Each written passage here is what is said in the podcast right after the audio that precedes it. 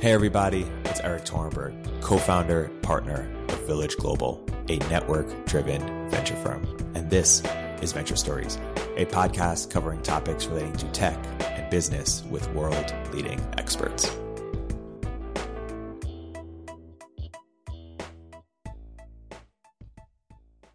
Hey, everybody, welcome to another episode of Venture Stories by Village Global. I'm here today with a few very special guests Julia Enthoven, founder and CEO of Kapwing, and then Justine and Olivia Moore, uh, investors at CRV. Uh, guys, welcome to the podcast. Thanks for having us. Julia, why don't you start by giving us a brief background as to what is Kapwing and how did you come to start it?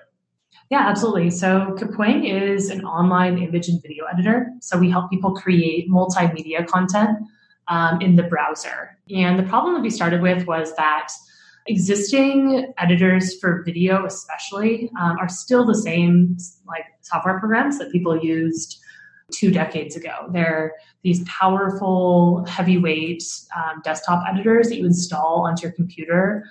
They take a long time to learn how to use and even once you learn how to use them they're slow and siloed just to your computer and don't work across devices. So we specifically, my co-founder and I, we were both trying to do really simple video editing tasks. We were uh, independently at the same time. Uh, I was trying to append like a series of photos into a video slideshow, and he was trying to like add text annotations essentially to like a travel video he made uh, from his family trip. And just doing those like really simple things was still super challenging, even though it should have been easy. So we started out basically building a, a tool that we ourselves could use, and that has now blossomed into a full multimedia uh, creation suite that helps um, creators of all sorts of different expertise levels get things done quickly with each other in the browser rather than needing to use these heavyweight programs offline.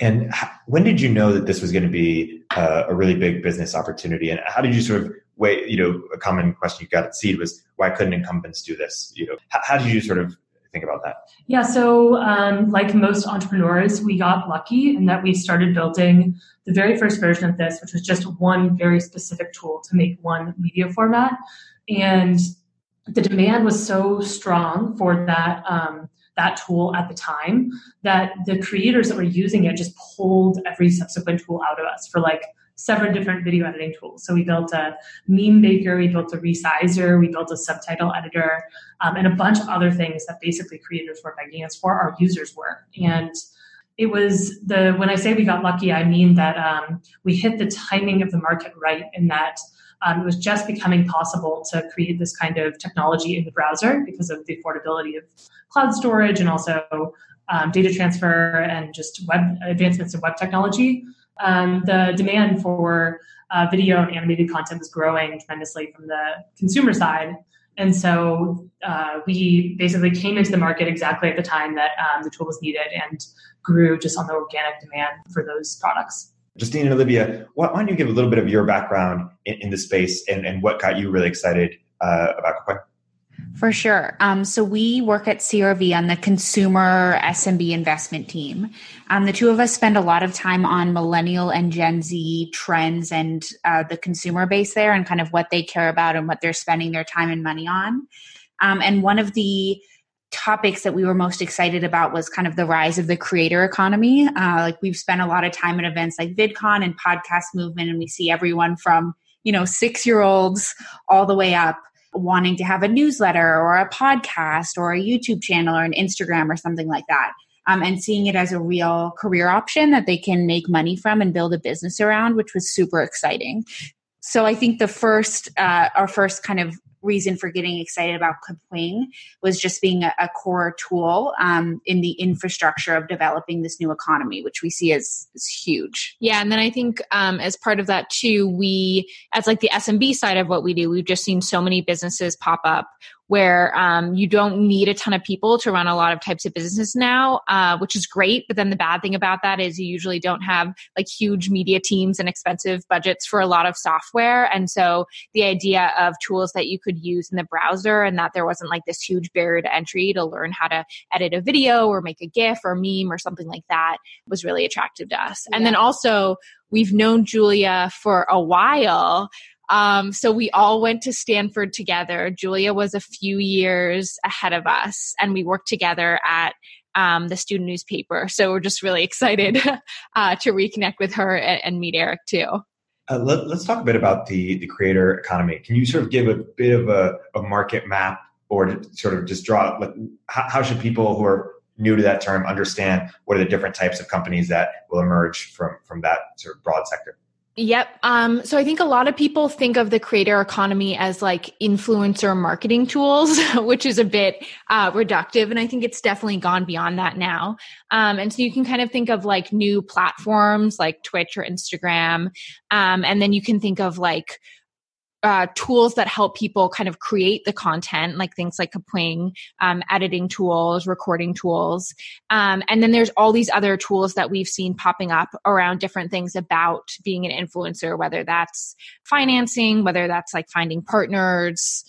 What Doing are some merch line, yeah. setting up a website, so I think that the content creation side is the the first big barrier to entry, which is um, part of why we got so excited about Kapwing in particular. And then there's all these other kind of tertiary services around turning that content into a, a real full time business. Yeah, I think if you like, there's been a lot of articles about this recently, but I think people don't realize even for YouTubers and others with tons of followers, how long it takes, takes them, them to like edit their content and put something together that's like looks good and looks semi professional. They spend hours and hours every day, even more time than they spend actually recording the content.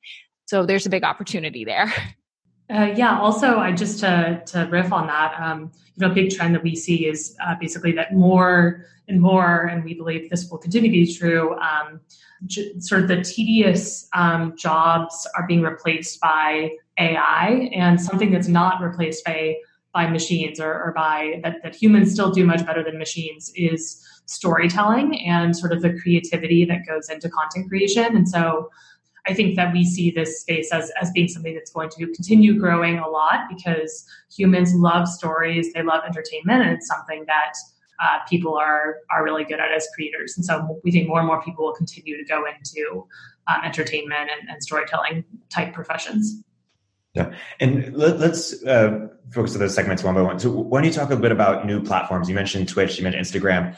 For for I'm curious for live video. I mean, gaming is the only thing that's really really worked. What what types of new platforms are you sort of intrigued by, or or have requests for startups in, or, or envision really taking off in the next couple years? Within video specifically, or, or, or new platforms generally.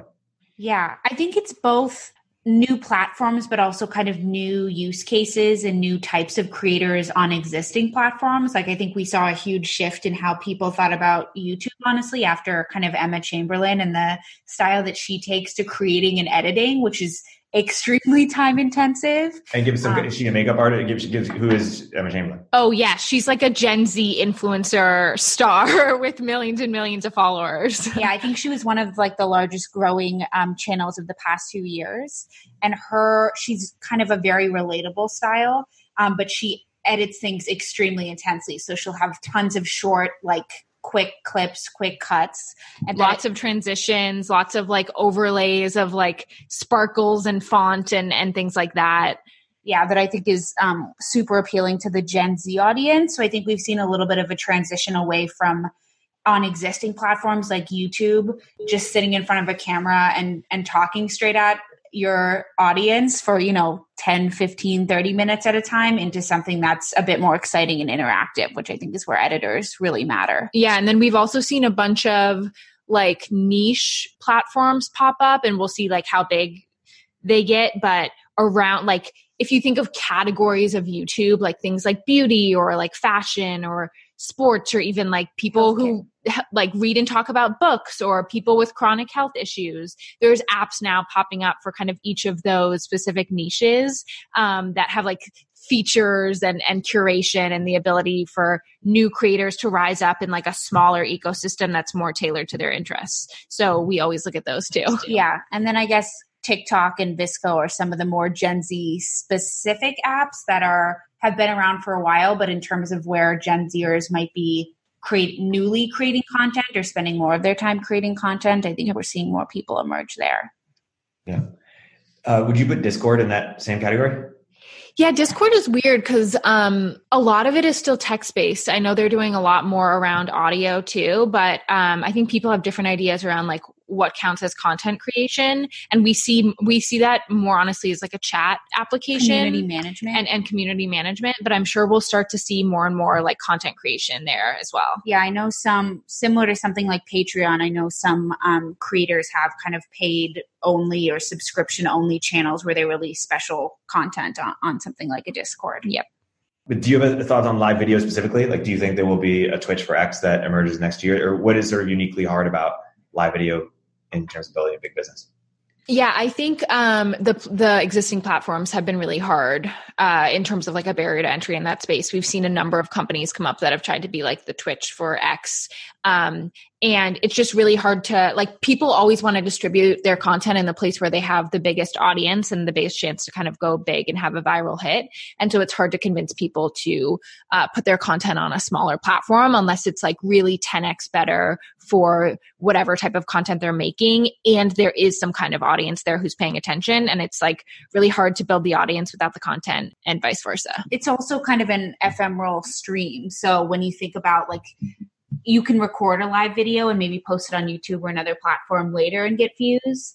Um, but in terms of just the barrier to entry to is harder. Like you have to, it's something interesting has to be happening in a time constrained way. Although we did see at VidCon, there is this kind of rising industry of live streamers of you know teenagers who just wear GoPros and backpacks all day and kind of stream their whole life. And there actually is a whole software industry building around that as well because they have very practical issues like I have to go to the restroom. What software can I use to pause my stream? Um, so that you know people know that I'm still streaming for the day but I need like 5 minutes off or something like that yeah, I also think that um, you know uh, there's this interesting trend of basically people, uh, companies rather, bringing uh, video production in house. So uh, most people are, or most companies are still um, outsourcing video production to agencies. Or actually, I shouldn't say that, but. Uh, uh, over time, we see this trend of companies bringing video production more and more in house as things like live video and sort of this more like raw, authentic form of uh, like high quantity, high volume video production becomes more popular. And so it's a trend that's happening not just at the individual level, but also at the um, at the corporate level. Yeah, we know LinkedIn is doing a ton um, to get businesses to make more videos and like doing a lot to promote them within the feed. So even when we were at VidCon, which is typically known as like a teen influencer conference there was a ton of people talking about linkedin and like brand managers being anxious about like how do i make high quality looking video on a daily basis that i can put in the linkedin feed because we know like linkedin is going to promote it for us. Yeah.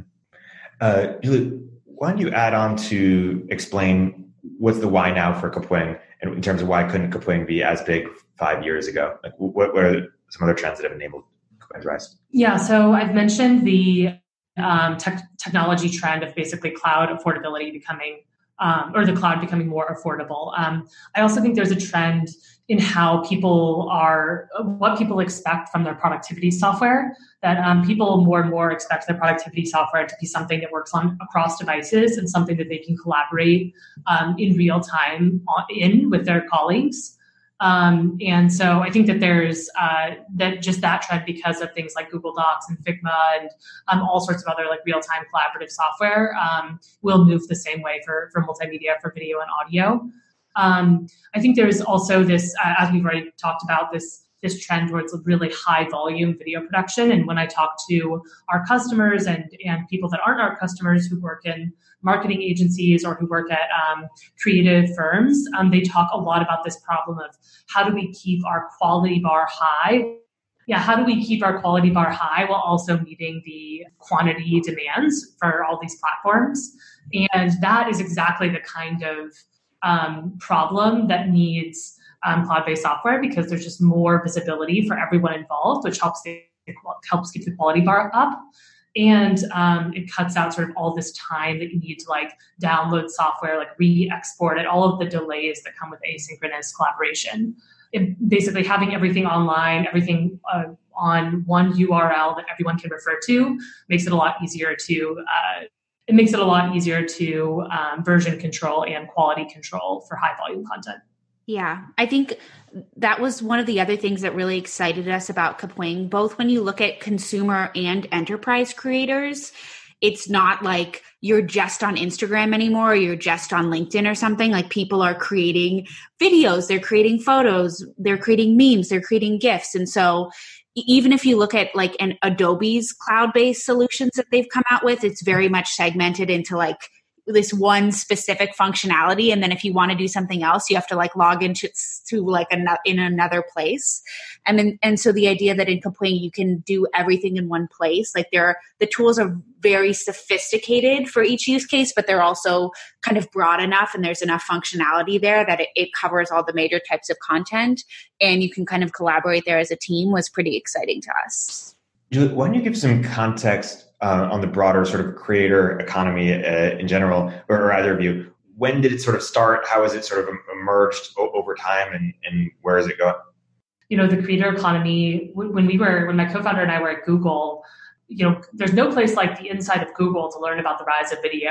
Um, we uh, saw it not just in uh, YouTube uh, creations. Like uh, for a long time, the number of videos that were uploaded every day have been like pretty flat on YouTube, even though watch time was rising.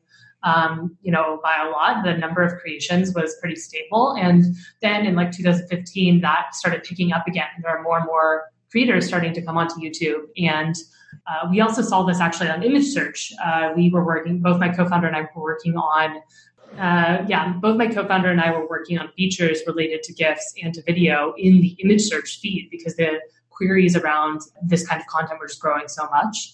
So I think there's, you know, we saw basically the rise of demand from consumers for video content increasing, um, you know, five years ago, and then now the the uh, answer to that from companies and from individual creators um, has uh, you know been evident in the last three years as that kind of content creation has picked up I think like different mediums started at different times. So even like almost 15 years ago now, podcasting started. Hasn't really taken off um, until like five years ago, but probably the biggest things were like Facebook, Instagram, Twitter, and then the iphone just like smartphones in general like people have so much more time to consume content. They're not like tied to their computers. They can be like in the car in line at the grocery store or wherever and be consuming content. And because they have a lot more time it doesn't have to be like the same highly produced uh, content as like tv or other other sources. And i think we especially have seen in the past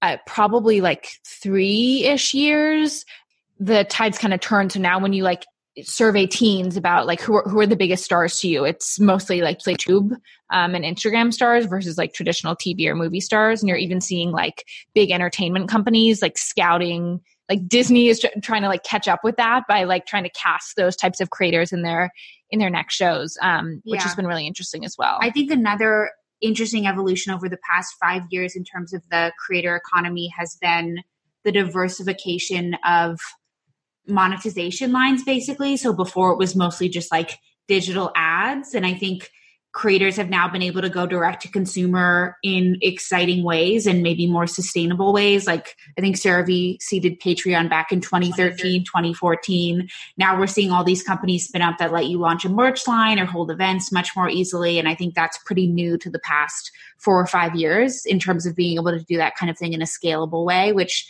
makes being a creator, I think, a lot more compelling. Yeah, like a full time business versus like a hobby. Yes. Or or a hobby. Yeah. But more money from it.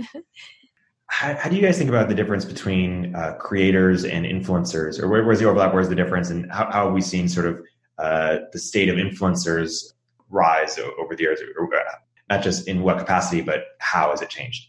So that's I don't know if there's like a technical difference in definition. I think like uh, between creators and influencers, I think we tend to use like a lot of creators or people who make content who like may be influencers don't like the term influencers because I think they feel like it implies that it's kind of like not a real job and they're not like adding value in some way. And so I think the term creators implies that like it's hard work and they're actually like making something and kind of recognizing the hard work that they're doing. Yeah, I think influencers is somewhat of a in some circles somewhat of a derogatory term almost because it implies like a monetary focus like i'm influencing these people to buy these things yeah like i'm just shilling product basically yes whereas creator is like oh I'm making, you know, I'm putting hours into like a Casey Neistat type, like beautiful, highly edited, really kind of sophisticated video. Yeah. I think a lot of influencers actually are creators. It might not be true that that all of them are. Yeah. Yeah. Yeah, and also I we see um, among the creators on Kapwing and among our customers, there's a huge amount of overlap between all of these groups. So for example, like most of our our creators will make content on Kapwing that's both for like a business, like a professional purpose, like they'll make you know Instagram stories that are promoting a product, and for like personal use cases, like maybe they are just sharing something with a friend, or they have a personal Instagram channel where like they're just you know promoting their own, or like not promoting, but you know talking about their own lives, or maybe they're even like helping a friend who's an artist with their channel. So um, even though they create content for different groups, creative people don't see these um, don't see these lanes as being like really hard and fast lines. There is overlap and increasing amounts of overlap between the kind of corporate world and the personal world in terms of uh, converging on uh, high volume and like high personality content. I personally don't mind when people call me an influencer, so I, I, I, don't, I don't take offense to it. You know, we were talking about video, we were, we were talking about creators in the last you know five years last decade i feel like video sort of fell short a little bit like how many there are all these you know Socialcam video i mean there's all these startups that sort of crashed and burned.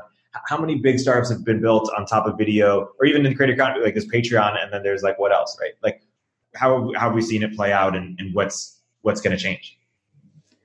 Yeah, that's a good question. I think in the video infrastructure side, like in terms of actual creation of content, this is kind of to the point of why now for Kapwing is that there wasn't really it, it, was very hard for founders or startups to create something that was better than like a, a desktop like app like Adobe. So I think a lot of those companies have failed because first of all, a lot of creators had invested in kind of the time to get past the learning curve on those legacy tools.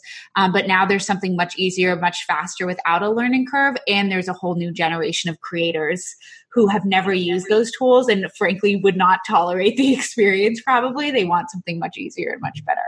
Yeah, I think with the creator economy more broadly, our opinion is that this is like, I think like the VC funding and the huge companies is like kind of lagging a bit the trends that we're seeing. So what I think we're seeing now is like very much a value creation time for the industry where we're going to see all types of companies become like the next big thing, whether it's like platforms like Brat, which are like basically trying to replace like Disney or Nickelodeon by actually making the narrative content that people are watching to like the content creation tools, to like banking and and benefits and stuff like that for these freelance creators.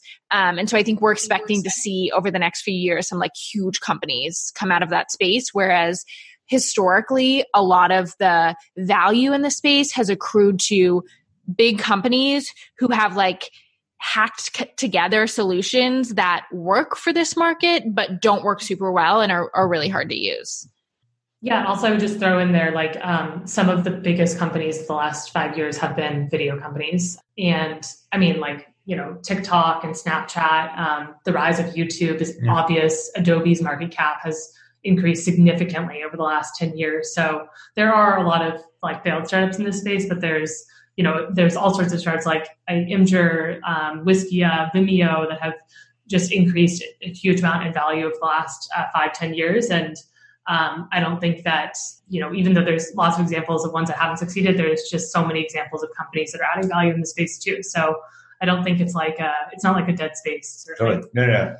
I stand corrected. But I, knew it was rising. I just thought it was, it was captured by incumbents, but TikTok, there's, there's, there's some good examples, counter examples why, why has the rise of video surged or i guess more precise was it sort of inevitable that the rise of video would that people just enjoy that better and enjoy the experience of, of viewing it better? Or what is it sort of about video relative to other other mediums? Uh, video is you know if a if a picture is a thousand words and then in video is a thousand pictures you know it's it's just a way to communicate content that's so much more um, accessible and like engaging than just uh, written content or than static visual content. So, one trend that we see is that it's not just about entertainment now. A video is also about all sorts of educational formats. So, we see that like students, like people that are taking courses online, aspirational learners, um, yeah, aspirational learners are demanding video content too. So, there's um, all sorts of different use cases that we see applicable for like internal comms and the way that people communicate with each other um, that we think like multimedia production um, will become more important. And just like Justine and Olivia said, I, I, don't think it's actually about like just video. It's just that video is one um, way that people express themselves. It's really not a totally different kind of thing than GIFs or than images or than text. Like, really, the reason we talk about Kapwing as a multimedia suite is because we think all of these things work really well together and are just different faces of the same die. Yeah, I think there are um, also types of content that only really work over video or to some extent images. Like if you think about something like a clothing haul on YouTube, which are huge, or like a like a beauty, um, like get ready with me video. Like you can't do that over text and over audio. Like you have to be able to see it. Or in business purposes, like teaching someone how to to use a tool or do something. Um, or like if you're a real estate agent giving like a tour of a house. Like there are definitely cases where video is needed, um, and where the content just isn't yeah. compelling without it.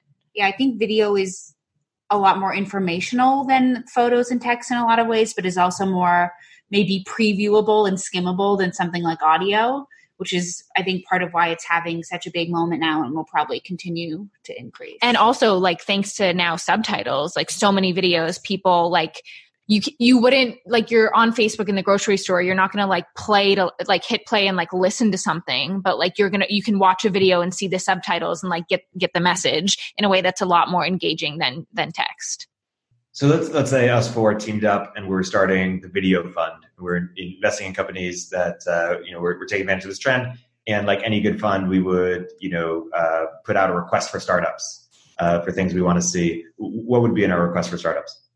We've been thinking about this for a lot of different types of online media, actually. Like podcasting is another space we spent a lot of time in. We did spend some time kind of in the more traditional photo based influencer marketing, like on platforms like Instagram.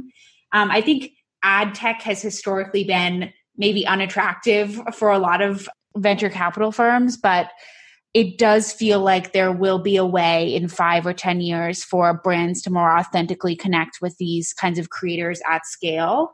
Um, because when you look at just like the ROI on something like a well done influencer ad, especially to these micro influencers who have like super close relationships with with their audience base or even you know their fans or their friends for these people that may only have a thousand or five thousand followers it's super impressive.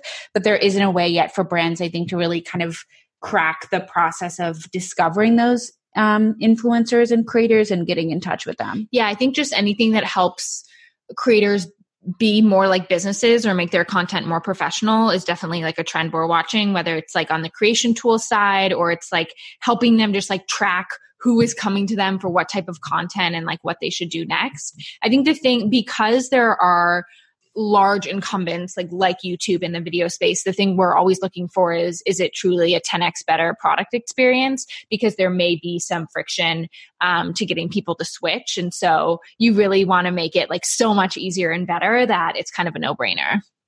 Um, yeah, I mean, I have all sorts of ideas that I wouldn't put as a request for startups because I think we're going to build a lot of them. Um, but I'm definitely, I definitely think there's more room on the distribution side. Um, YouTube is a huge incumbent, but there's all sorts of uh, different like search and discovery needs that I think YouTube isn't that well suited for. Um, whether it's just like connecting um, with uh, your friends on like more authentic kinds of video, um, or uh, having like a more permanent place for things like your stories, sort of like video diaries and logs.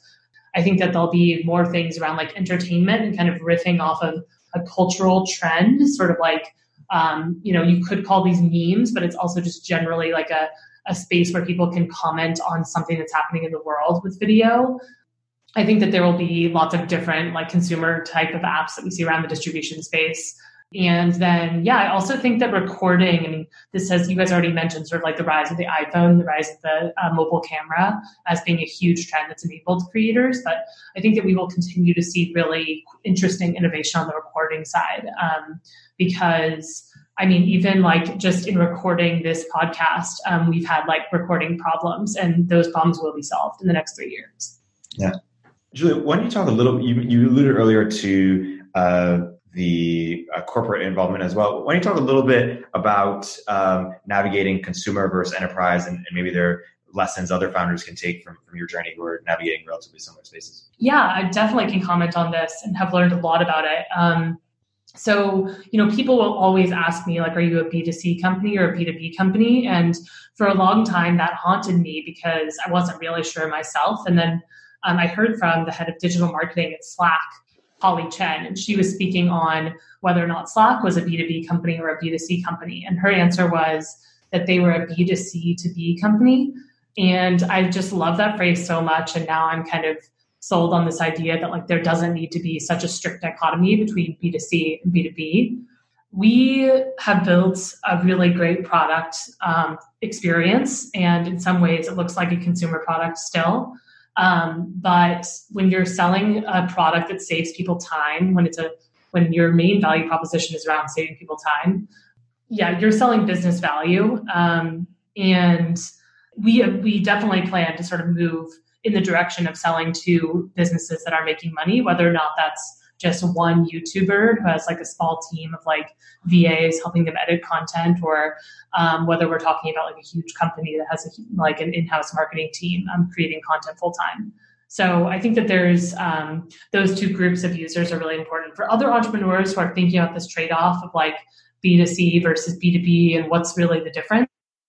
I think one thing you can just use as a guiding beacon is will we make money on ads eventually? Is ads the like is ads the business model down the road? Um, and if the answer to that is yes, then um, you know you have to get a lot, a lot of eyeballs, and you have to bring a lot of people to your product. Um, so I think that is a more helpful question than just like, are you selling to consumers or are you selling to businesses? Because you can make a great experience for consumers that eventually sells to businesses. Uh, so uh, Justine and Olivia, you know, when you invest at seed, like like we do, and we're lucky to in Kapwing, you can sort of you know make the case on the market. We talked about Rise of Video. You could say it's an exceptional founder, but you at the A, you really have to make uh, the business case for why this would be you know potentially an independent, standalone, you know, public public company. How did you sort of evaluate you know uh, for a company like Kapwing? It was obviously you know it's making money, it's doing well. Uh, how big it could possibly get? Yeah, that's a good question. I think a lot of it came down to um, the work that we did on the creator economy, both on the business and the individual side, figuring out like how many creators are there, how much money are, are, are they potentially making, and then just like in the case of something like this, you can see the explosion of online video to businesses as well. Like all different types of businesses are using video now in their internal communications or marketing or all different sorts of things. And so the market size potential there is just huge. So on both sides, on the consumer creator mm-hmm. side and then on the business side, there was so there's so much opportunity. Yeah, and I think when when you look at the market cap of huge companies like Adobe, like in our diligence, I think we found upwards of 70% of Adobe's kind of annual revenue comes from creator type tools like Photoshop and Lightroom and stuff like that. And so, I mean, even if Kapwing just takes all of that revenue alone, it's a huge multi multi billion dollar company but i think we also believe that Kapwing will empower many more creators who never would be on adobe on an adobe type product so I guess maybe for investors or consumers who aren't as close to the creator economy, it, it might seem like a smaller market size than it actually is. But I think we truly believe that this is one of the huge and enduring kind of consumer, not even a trend, but but a change in in how people are creating and consuming content for many many years to come.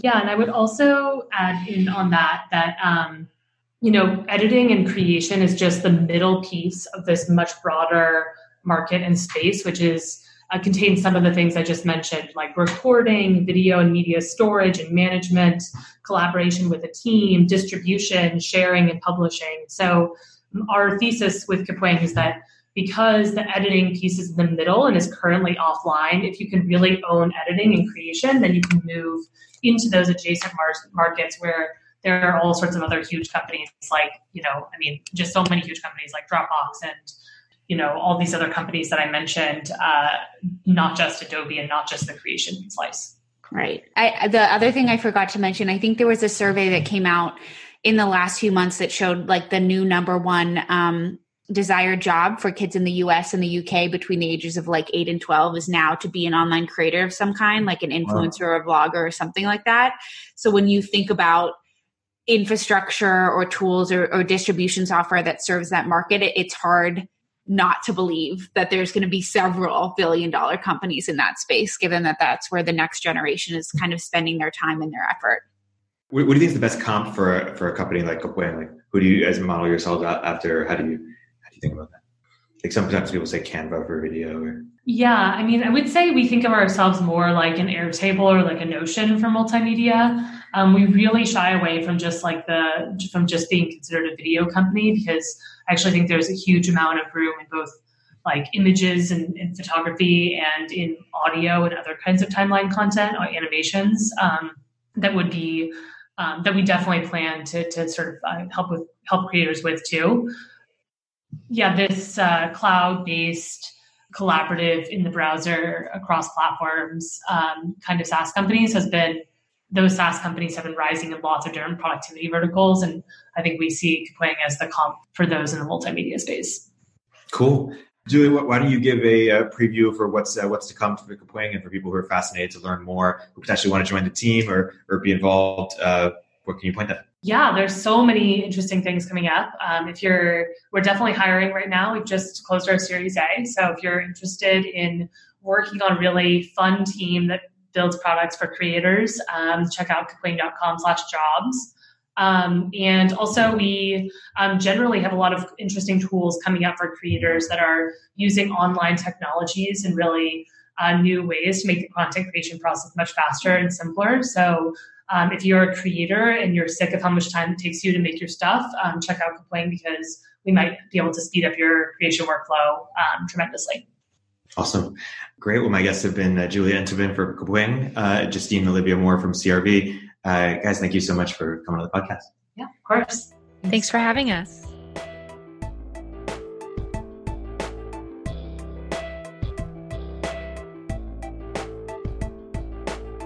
If you're an early stage entrepreneur, we'd love to hear from you. Please hit us up at villageglobal.vc slash network catalyst.